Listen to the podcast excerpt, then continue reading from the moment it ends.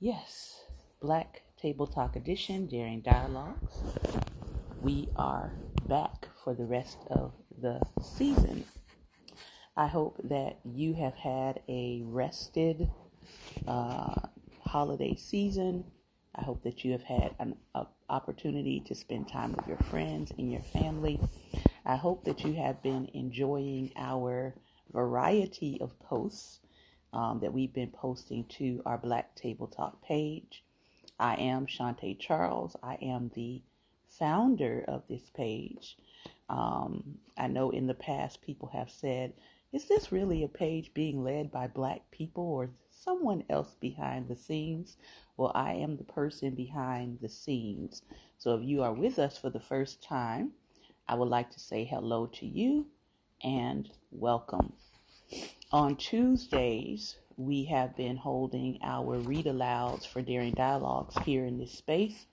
But if you would like to um, join us for the rest of the week, we are on IG under Daring Dialogues.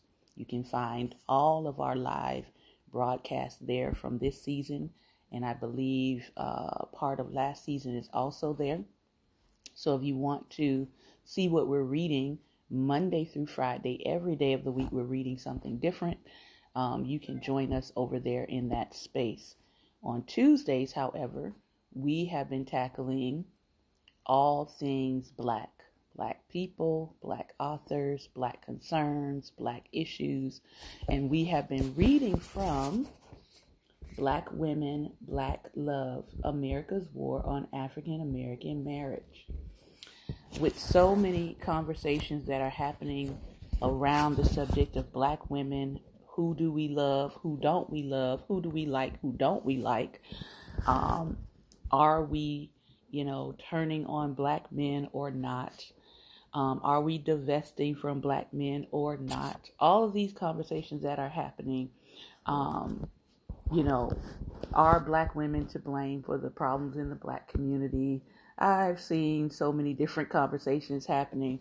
And, you know, the reality of it is this society bears some responsibility. The constructs in our society bear some responsibility.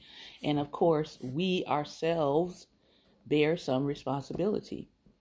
But this book is talking about the historic and systemic things that have created some of the fallout that we see in our society today.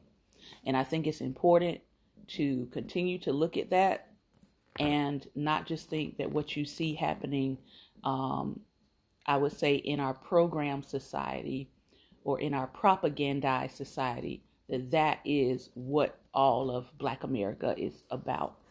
One of the reasons we started this page and we started this space was to give people a little bit more um, of an open view into black culture, black people, black life, what concerns us, what doesn't concern us. Um, that is not centered around pushing someone else's agenda onto us. So anything that we post on this page is by us, it's for us, it's about us, it's us talking with us and to us and about us. Um, and so we want to continue to keep this page very organic, non sponsor driven, non sponsor led. And a lot of what I receive in terms of support, donations, comes directly from Black people. It does not come from any corporate sponsorship. And I'm very happy about that because I don't want anybody to say that this page is corporate driven or um, it's promoting something that is detrimental to the life, the health, and the culture of black people. We have enough of that going around, right? We have enough people that have pretty much sold the soul of black people into an agenda, and we don't plan to be a part of that. All right? so if you are here, or if you found this page, you are here because or it was put into your algorithm because we are an organic page. We're not corporate sponsored, we're not corporate driven. We're driven by the concerns and the needs of black people. Period. point blank. Amen. so we're going to dive back into this particular chapter, which is asking the question Will black women ever have it all? Will black women ever have it all? And he's talking, uh, she is talking right now about the most ardent pushers of patriarchy in the black community being male pastors. Now, every time I read something like this, it it continually draws me back to what I see continually in the black church. Um, I am a minister. I am a licensed elder. Um, I have been a pastor for the past going on 13, no, going on 11 years now. And so this does concern me. It concerns me personally as a woman. Um, it concerns me in terms of the fact that there will be spaces that I will never be invited into to speak because they don't believe in women pastors or women spiritual leaders. Um, am I okay with not going into spaces that don't believe that? I absolutely am because I know who I am. Um, but for people who may be concerned, you know, about, well, they won't let me because X, Y, and Z, this is this is a concern. Um, when I think about some of the programs and things that are happening, when I think about some of the the events that may be put on in spiritual um, contexts, and I look at the advertising for it or I look at the flyer for it, it is oftentimes, even though it is, you know, mainly black spiritual leaders, it is oftentimes all men. And then that leaves me with the question of, well, is there no women that you can call on to speak on this particular issue, or do you just not care to invite women to speak on this issue? Or do you think that women don't have anything to say about the issue. So I always, you know, I, it makes me take a little bit of a step back, to be honest, um, when I see events that just have men on the panel, especially if it's talking about subject matter that is relevant not just to men. So I'm not talking about a men's conference, right? I'm talking about just issues in general, but there's no woman on the panel. So, if you are a spiritual leader that is listening today, I just want you to mull that over, think about it, consider it, especially for this year with those of you who have conferences and and um, events coming up. Think about why is it that all the people on your panel is all male? And why haven't you invited um, a woman to speak into whatever that subject matter is? So, as we jump back in, we're going to be talking about today black theology, patriarchy, and what role historically have these things played in the perception of women we're also going to talk a little bit about single black mothers who have become scapegoats for the failures of a patriarchal marriage. And then we're also going to look at interracial relationships. And I believe we will stop there. Um, yeah, let's see if we can get to that part. Stewart is convinced that canonization of MLK's letter from a Birmingham jail will give the letter weight, the importance and authority and the urgency it deserves in Christian lives. Put it in a book and people will read it, he declares. Put it besides Paul, people will read it. And we need Christians everywhere to read this important letter. Stewart's 2014 argument was not without precedence. At the Black Theology Project's 1979 National Conference, Black theologians and biblical scholars queried why not add a black book to the existing 66 books of the Holy Protestant Bible? According to the BTP director at the time, Reverend Muhammad Isaiah Kenyatta, Many theologians thought King's letter from Birmingham City Jail epitomized black sacred literature and was a prime candidate for canonization. The Baptist minister and lecturer explained The sacred letter or epistle is a common biblical form. Martin Luther King, the black Christian, writing to the white churches of Birmingham, parallels the Apostle Paul, a Hebrew Christian, writing to the Roman churches. The reflective and critical inter- interpretive work Stewart is undertaking today at the layperson's level is exactly what black biblical scholars and Christian theologians were doing decades earlier at the academic level and are doing still today. Their professional training and faithful commitment to the Christian tradition equipped them to wrestle in expert fashion with the question of how to recognize and apprehend God's revelation in the Bible and in the world. By now, many black Christian scholars have also taken up the subjects of patriarchal marriage and gender roles for husbands and wives, yielding tremendous resources to help Christians discern God's revelation and distinguish it from cultural structures that facilitate subjugating hierarchical relations in the marital union and the human family. Reputable scholars, commentaries, and biblical theological scholarship are becoming more accessible in our digital culture, and Black Christians should be placing them in conversation with their favorite preachers and mentors. Unfortunately, the academic world of biblical scholarship and the ecclesial world of biblical preaching do not intersect as often as they should, leaving many parishioners at a loss for where to begin if they want to access the research and knowledge of biblical experts.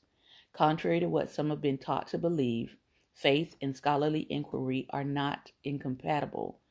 And through archaeological, historical, textual, literary, philological, and other methods of critical study, biblical scholars have uncovered extensive information about the complex cultural universities in which peoples of the Bible lived out their dynamic faiths.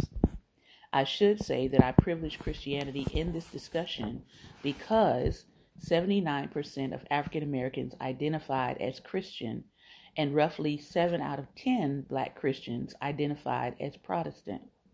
Moreover, 54% of black people read the Bible at least once per week outside of church settings even if they don't go to church. While only 24% reported seldom or never reading the Bible. However, Black Americans do practice other faiths, including Islam, Buddhism, African um, heritage, and Neo African religions such as Yoruba Ifa and Asar, Aset Hebraic traditions, and a host of other religious expressions. The number of religiously unaffiliated African Americans has also grown from 12% in 2017 to 18% in 2014, and I believe that number is continuing to grow. Learning from other religious traditions have edified black populations and can also enhance a national conversation about patriarchal marriage and religious values across the entire black community.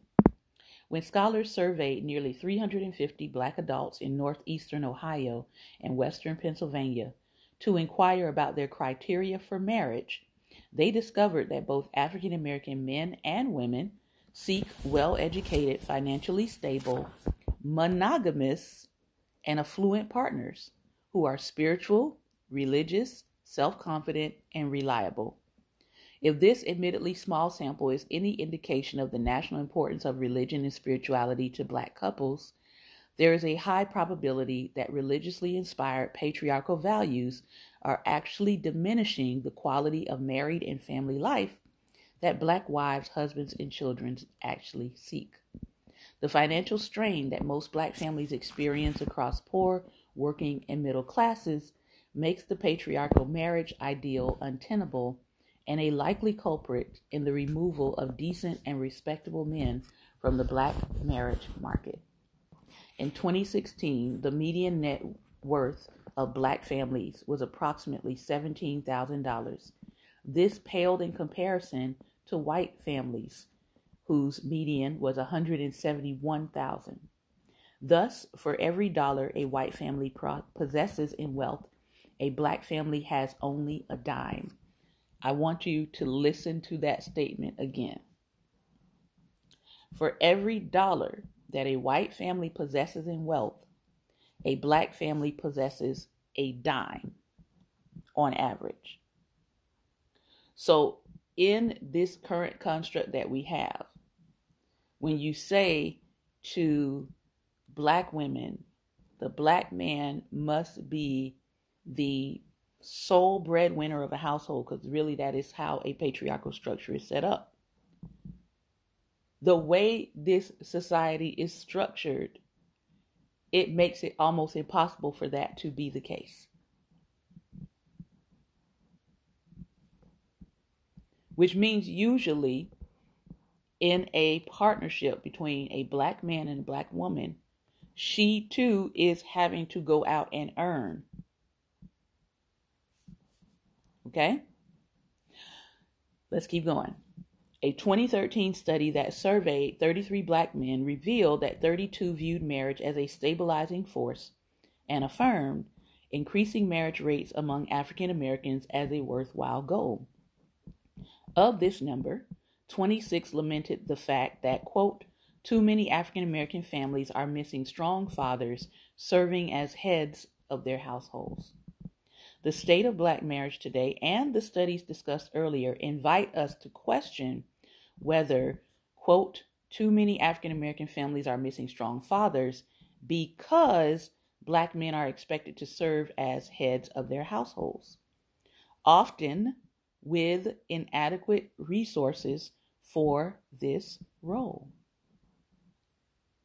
Now, I have talked about this for years, but if you do not understand that the economic structure of America is not set up for black men to lead as head of household, because on average, for every dollar a white family possesses in wealth, a black family possesses 10 cents.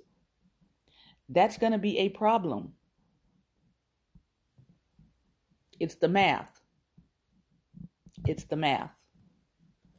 So you're putting a expectation on someone in a construct that is making it difficult for them to have the income that they need in order to fully in this patri- patriarchal system and structure lead as head of household.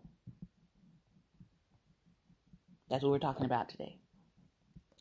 I highly recommend abandoning this futile and divisive Euro Western quote unquote head of household title altogether.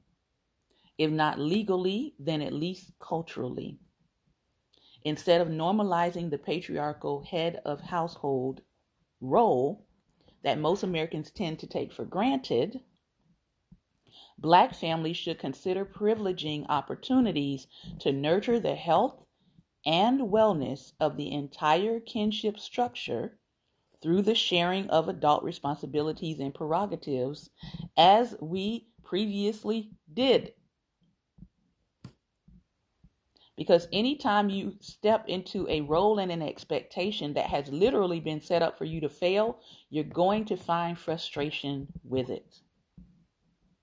Furthermore, in a nation that has impoverished black men systemically and trampled on their sense of masculinity and preparedness to be responsible fathers, the best way to address the dilemma of quote unquote absent strong fathers is through aggressive structural programs designed to move black men out of poverty and build inheritable wealth for their posterity.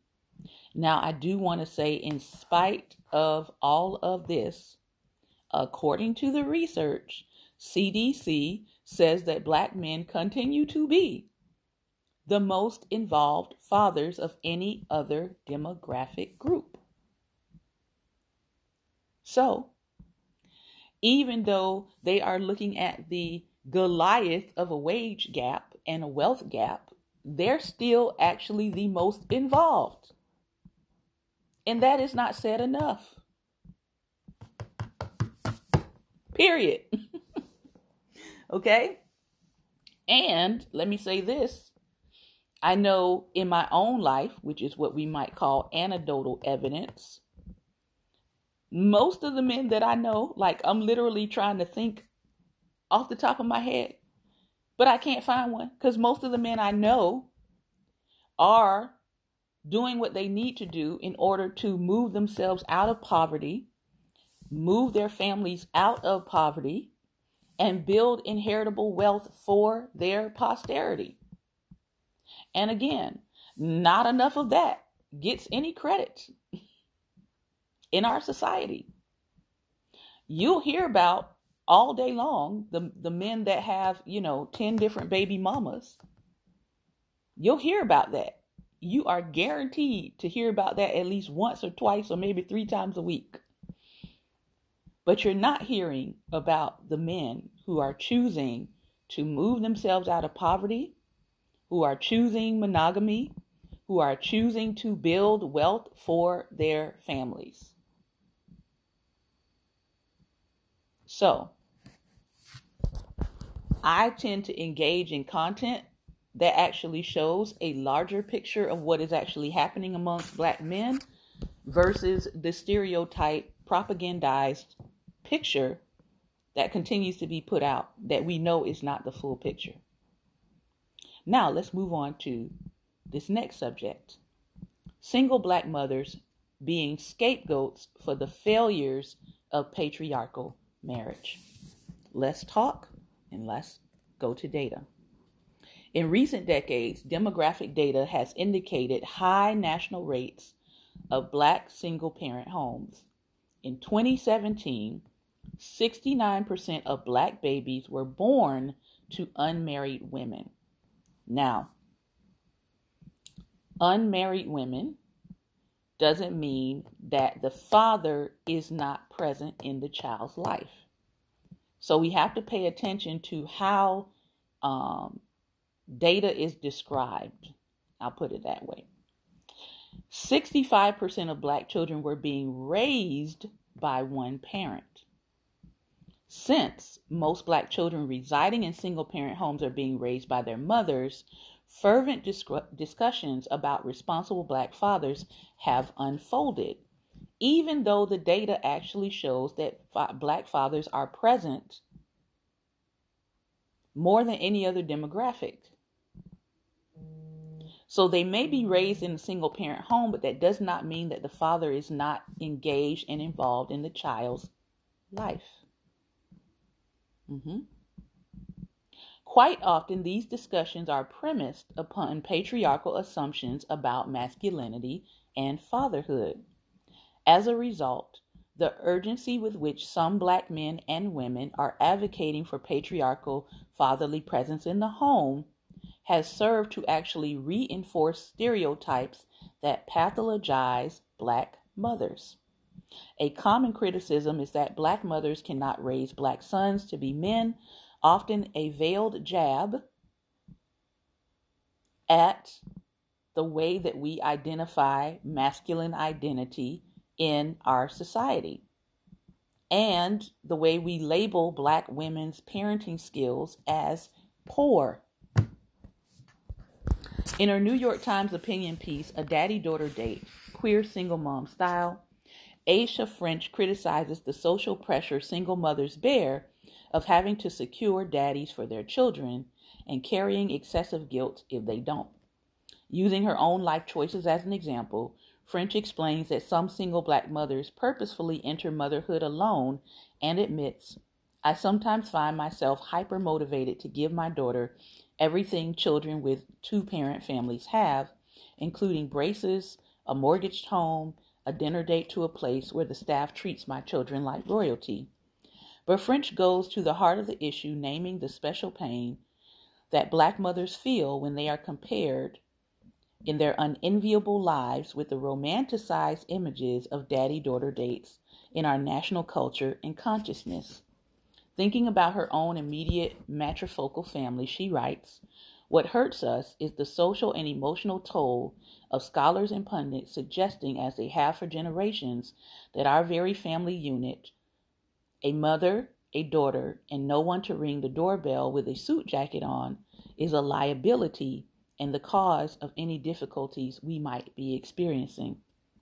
French's intervention provides an opportunity to reiterate a larger point that not only should black love and black marriage not be patriarchal, but they don't need to fit into mm-hmm. these stereotypes.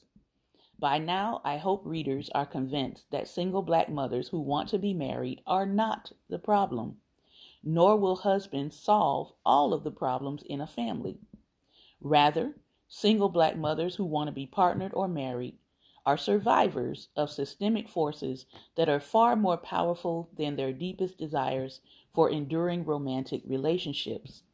For heterosexual black women, including single mothers who want and deserve romantic love and marriage with black men, they should not have to accommodate the systemic and structural barriers that prevent them from even finding black male significant others, let alone spouses.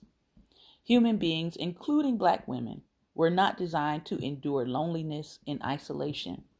The common assertion that we are social animals is trite but true. The common the social exclusion and the lack of meaningful connections with others, including partnered love and companionship, can cause a serious problem that has deep roots in our biology as well as in our social environment. Human displeasure with loneliness is founded in a genetic predisposition to social living and a high sensitivity to the feeling of absence of connection. When we are derived of meaningful connections with others, our perceptions and behaviors can become distorted, leading to negative, even dire consequences for our holistic health. The answer for single black women in search of love and partnerships with black men does not lie in normalizing singlehood or life without intimacy and meaningful connection to a partner. It does not lie in scapegoating black women for the sins of a patriarchal, misogynistic, misogynoir society. Those who care about black women and black love should refuse this arrangement with the same force with which many have refused slavery, lynching, disenfranchisement, segregation, redlining, under resourced schools for black children, disparities in health care, racial profiling, mass incarceration, and every other civil and human rights violation that black people have suffered in this nation. Creating the conditions for quality black marriages is a social good that benefits the nation overall and the driving force behind the quality of a good black marriage does not have to be Euro Western patriarchy. Now, I got some more homework for people to do. If you have never heard of the English doctrine of coverture, I want you to look that up and go find out what was the system that America based its marriage system upon. Go look at the English doctrine of coverture. Then I want you to go look up the term headship theology. Headship theology. Those are two terms that need to be dug into, looked at by men, especially, and ask yourself what does this mean for the kind of relationship that I want to lead? Am I bringing the women in my life under this kind of doctrine? And what does that mean for my relationship with the women in my life? So, whether it's your mother, whether it is your sister, whether it is your wife, whether it is your daughters, if you have daughters, what kind of structure am I okaying that I want the women in my life to be subject to. Because those two things have a lot to do with the system that we see that set up right now. All right, final section here. I don't know if we're going to get through it because I do want to leave some time for discussion. We'll see. Interracial relationships. With unprecedented numbers of black women missing out on not just black love, but love, period, Some have recommended that black heterosexual women date outside of their race, citing the well known fact that black women outnumber black men nationally and also in terms of educational attainment. They advise black women in search of love to mar- and marriage to cast their dating nets wider to include men of other racial and ethnic heritages. Doing so gives black women a broader range of options and lessens, lessens the chance of them lowering their standards when they can't find black men who are financially stable or who have comparable levels of education and professional attainment. For example, Ralph Banks proposes that, quote, if more black women married non black men, more black men and women might marry each other. Banks explains further this closing recommendation in his book, Is Marriage for White People? He says if black women don't marry because they have too few options, and some black men because they have too many, then black women, by opening themselves to interracial marriage, could address both problems at once. For black women, interracial, interracial marriage doesn't abandon the race, it serves it. Others have explored the world of interracial dating and marriage through in depth interviews with black women who have pursued love across racial borders. In her 2018 text, Interracial Relationships Between Black Women and White Men, sociology professor Cheryl Judice presents vignettes of black women who are dating, married to, or divorced from black, black white men. Judice conducted 60 interviews to offer firsthand thought provoking insights on the lives of those who have crossed racial divides in pursuit of personal happiness. Advancing the personal fulfillment of black women motivated her to write the book after hearing so many complain about their non existent dating lives and after witnessing so many of her friends and acquaintances' black sons get married and black daughters yet remain single. It is my hope she conveyed in this interview that presenting their stories will cause more black women to intentionally broaden their idea of suitable dating and marriage partners. This book is not intended to diminish black men, only to present another dating option for black women who wish to get married and who recognize that the continuing numerical imbalance between black men and women in this country reduces the likelihood of marrying within their racial and ethnic group. In another interview, she reported that since the, rep- the publication of her book, several of her black women readers actually changed their online dating profile preferences. This scholarly conversation about black women and interracial dating and marriage is attended by the recurring buzz of gossip that echoes across black social media whenever high profile celebrities, such as someone like Serena Williams, or politicians such as Kamala Harris, marry white men. Do such pledges of love signal a turn in black women's marital partnering aspirations? Should black women remain loyal to the idea of marrying black men and black family formation, even if it means they may never marry or will marry closer to or during their post-menopausal years? When Issa Rae suggested in jest that black women should start dating Asian men since they were both the least likely to be selected for dates, Black women and men lambasted her for her remarks. Black men were especially rude in scorning her body and face, even several years after she published her comments um, in The Misadventures of an Awkward Black Girl. As raucous and emotional as debates surrounding interracial dating can be on social media, I seek to contribute to the conversation from a different vantage point. While personal happiness and emotional health can be deeply impacted by extensive periods with no emotional or sexual intimacy with a romantic partner, I approached the crisis of black women and black love with a view toward attacking the causes rather than the outcomes of the crisis. When I listened to Judice explaining why she wrote her book, I felt that she had taken the words concerning my own journey right out of my mouth. For my adult life, I have heard similar stories and witnessed my own share of black women with no one to love. When I was completing my doctoral degree, one of my black female friends, who was also pursuing her PhD, told me she was emotionally exhausted from living a life without any black male company. Forget the fact that she was not partnered. She just wanted black male energy and presence in her life in some way.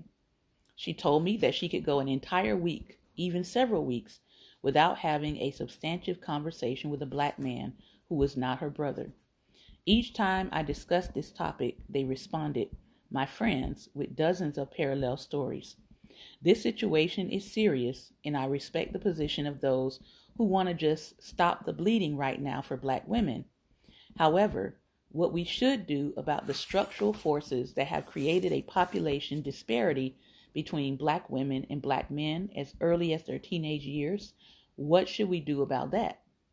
Should we not attempt to curtail the intersecting injustices? Things like inherited poverty and wealthlessness, domestic white terrorism, misogynoir and misandrinoir laws and policies, calculated and strategic disappearances, colorism and phenotypic stratification, mass incarceration. All of these things have directly and indirectly punished black people for loving each other.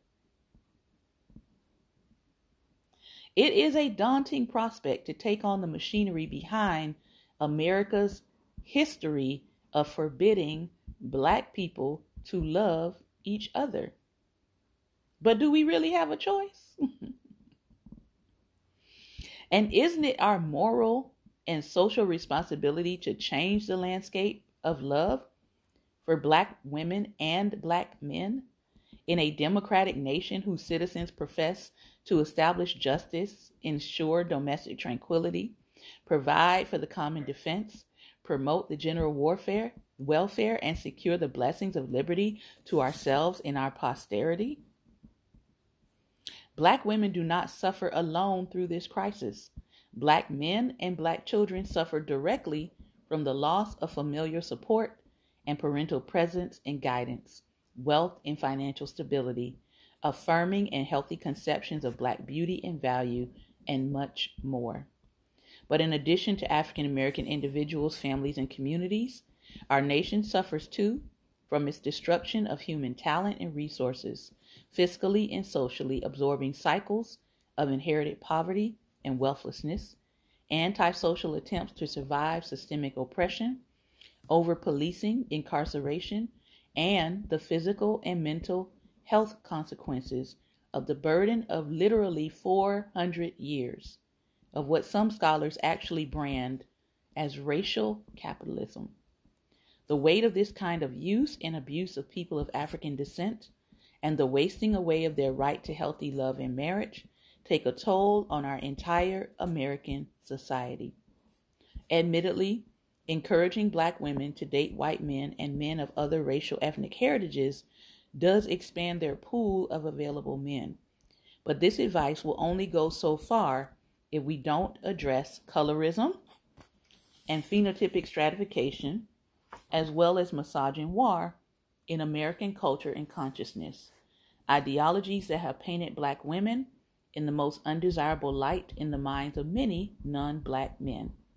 If too many black men don't value and desire black women with dark complexions, there are likely to be many more white, Asian, and non black Latino men who will feel the same.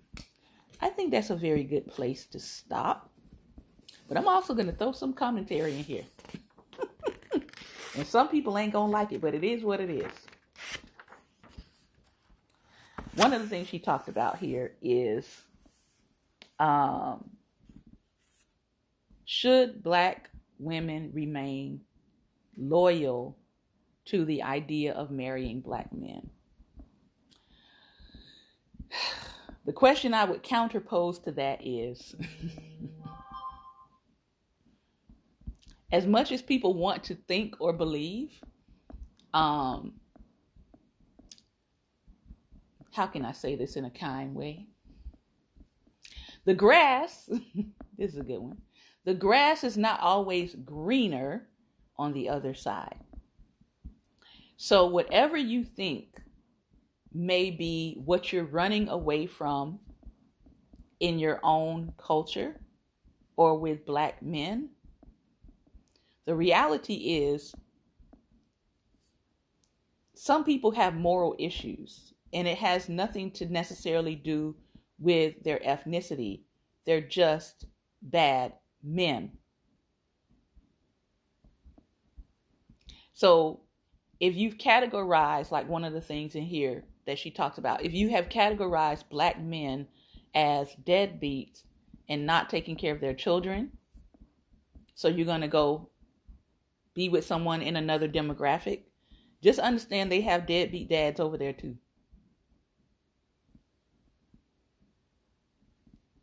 I'm just saying. Um, if you have categorized black men as abusive, right? We often hear misogynoir, this sort of um, not really respecting black women. Just understand you might run into that in another demographic, and it might be worse than what you've experienced with your own demographic. As far as what our society is doing in terms of, like she said, and I think she makes a really, really valid point here about do we not have a moral and social responsibility to change the land, the landscape? Because I can tell you right now, and I've been looking and reading up on some things for maybe the past 60 days, I just decided I'm going to go and I'm going to watch another culture's films on what they view love and marriage to be. So, right now, I have been looking at what India is putting out for their demographic. Okay. Themes in Indian films that I have noticed, and if you're Indian, I don't know what there's different kinds of Indians, so I don't want to disrespect anybody's specific ethnic classification, but I have watched a couple from different regions. so if you're Indian, chime in in the comment section. But what I have noticed about their films is they are taking on colorism. They are almost overly praising their women in their films that they put out. They are addressing patriarchy and how it has affected their culture. They're openly addressing this in their films. They are addressing Indian men loving Indian women. And there are tons of these films being put out especially on Netflix. The films are centered around Indian men loving Indian women and their pursuit of Indian women. They're not trying to pursue anybody else in their films. Um, they're also addressing the abuse that happens sometimes in um, in families. They're addressing the fact that their men hit their women, and they're addressing it in a way to say, this is what's happening in our culture and this isn't right. They're addressing uh, the men in their culture who catcall and approach women in a inappropriate and disrespectful way. And they're showing the characters take out the men in their community that are disrespectful to the women in their community and address them. And they're doing this through film. Why?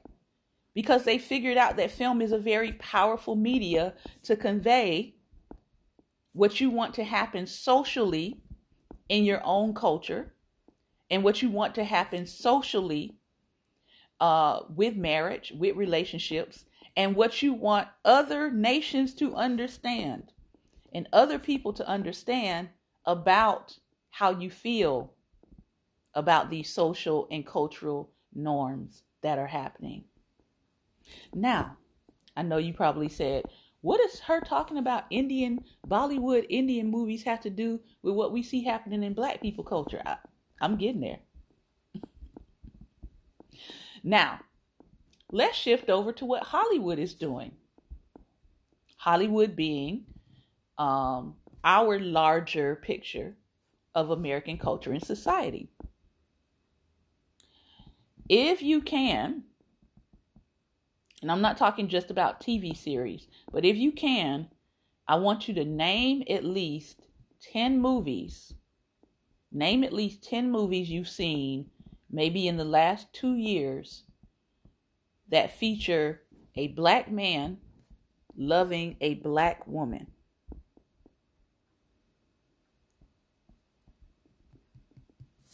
Okay? Black man loving black woman.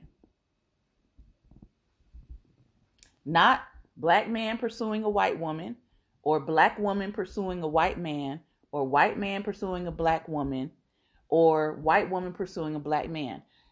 I want you to name some films in the last two years. Give me 10 where the main character is a black man and a black woman and they're loving each other. Then I want you to give me some films. I want you to give me some films that's showing a picture of or displaying in film that you don't disrespect a black woman.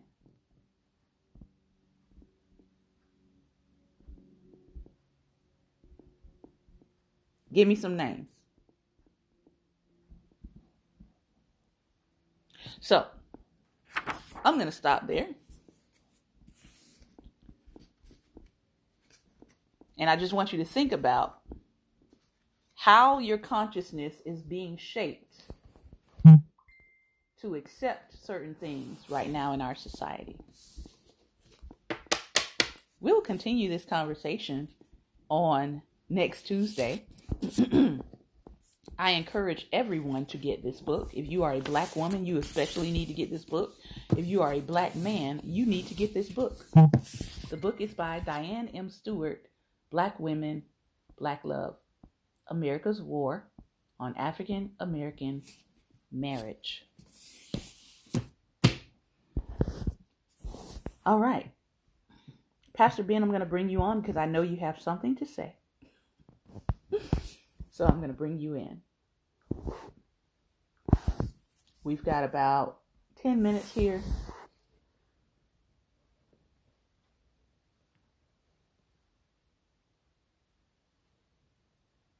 Good morning. Good morning. Now, why would you think that I would have anything to say? what? What would this? What would this? I don't. I don't get it. I don't understand it. Think you know me that well? but anyway, but I'm gonna tell you, I can't think of it. Not in the past two years. I, I would have to go back most of my life and start uh, looking from there.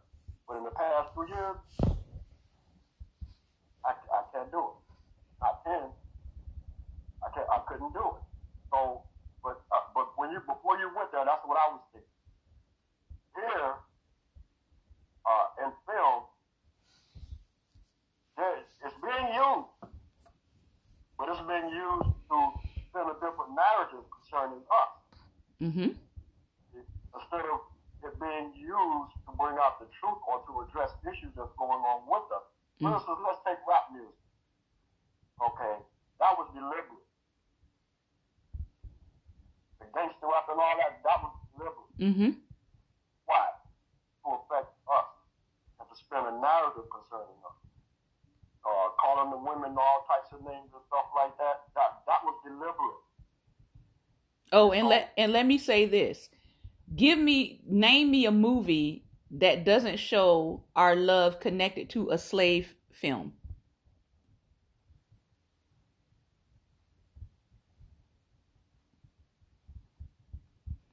That like we only struggled to love each other during slavery. Uh-huh. And not any other time.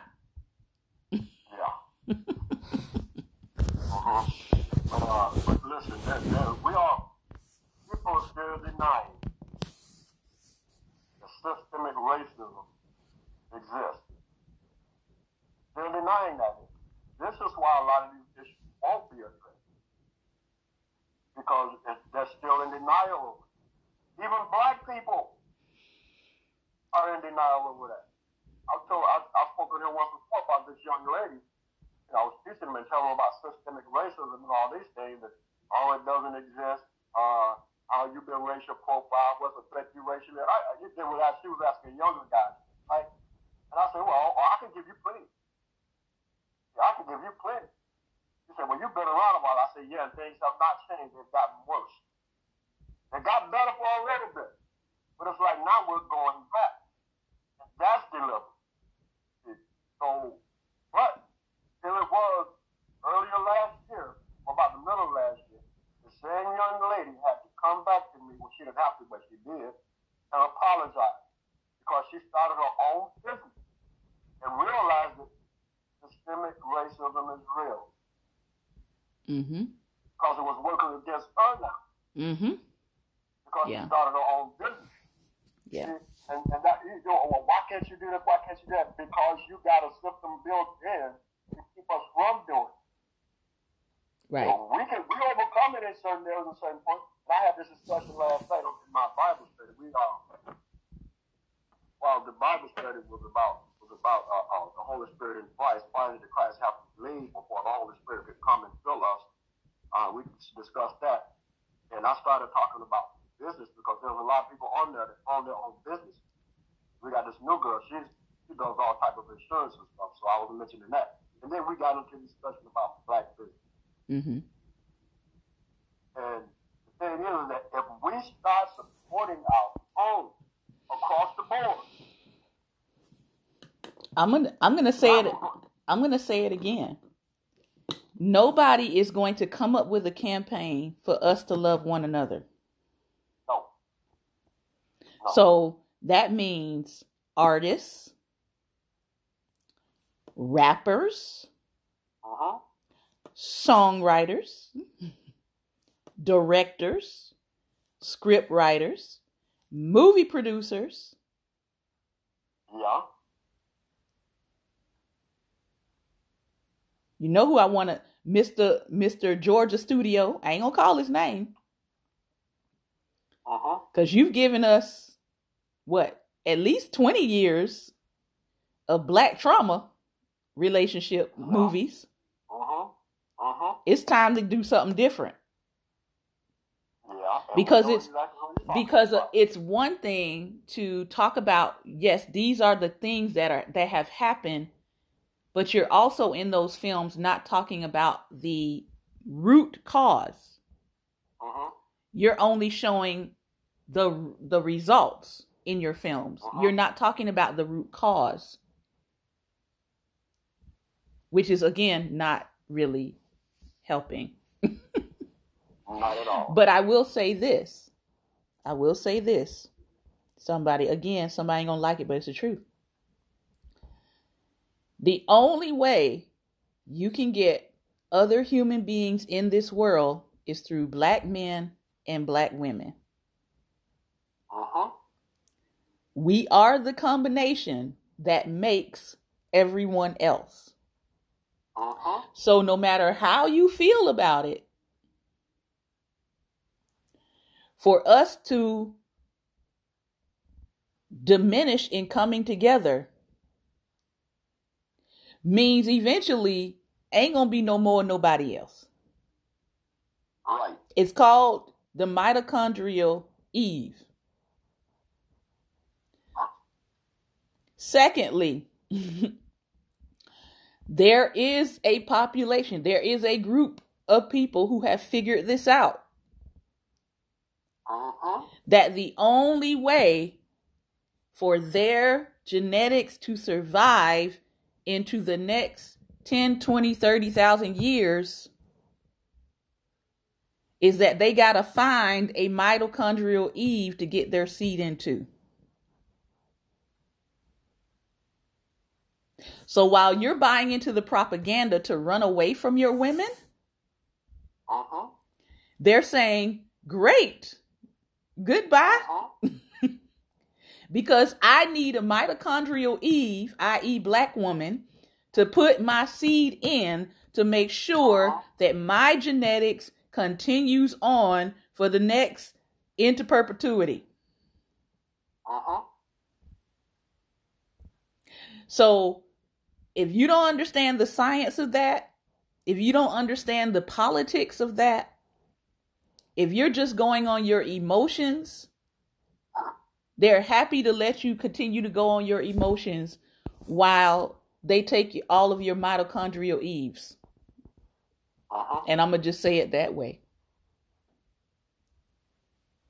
Final thoughts, Pastor Ben. Uh, we need to we need to support our own